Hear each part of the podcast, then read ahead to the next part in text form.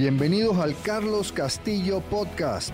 Mi nombre es Carlos Castillo y mi propósito es ayudarte a ti a mejorar tu liderazgo para que con esto puedas entregar resultados excepcionales en tu organización.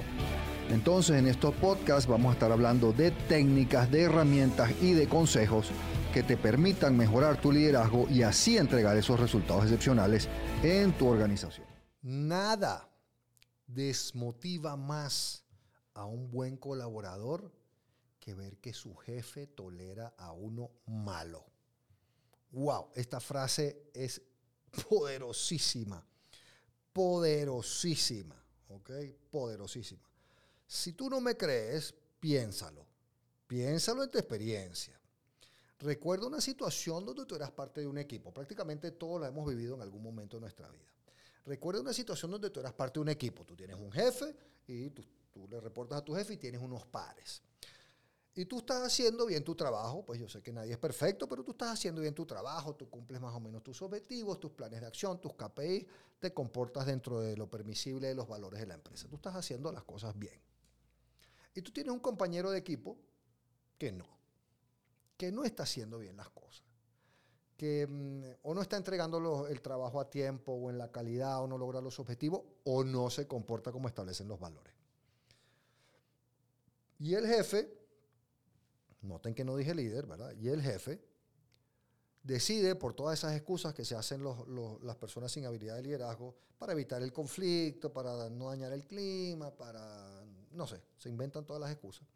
Y el jefe decide no llamarle la atención, ya hemos hablado mil veces, adecuadamente, con cordialidad, en respeto, en privado, con evidencias y las habilidades de retroalimentación y todo. Pero el jefe elige no llamarle la atención adecuadamente a esta persona que no está haciendo bien el trabajo.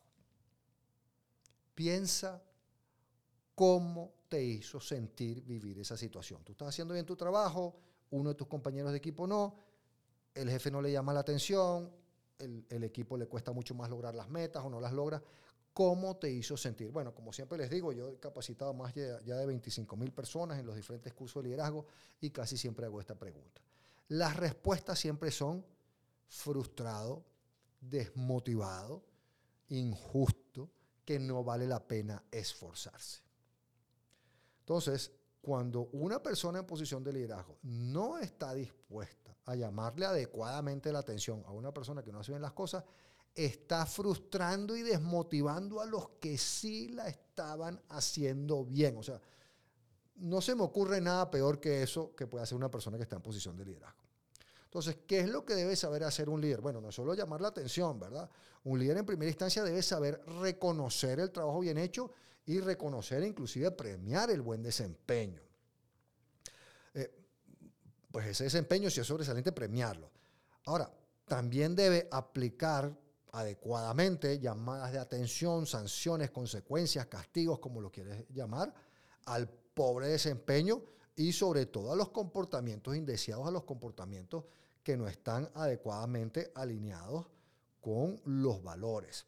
Ahora, no se les olvide que, em, que la otra cara de esta moneda es que sí, yo le llamo la atención a alguien, no está haciendo bien las cosas, no está cumpliendo, pero por otro lado, yo debo establecer en muchos casos un plan, como hemos visto aquí, un plan de desarrollo, identificar las habilidades o los conocimientos que necesita para mejorar, pero sí hay que llamarle la atención.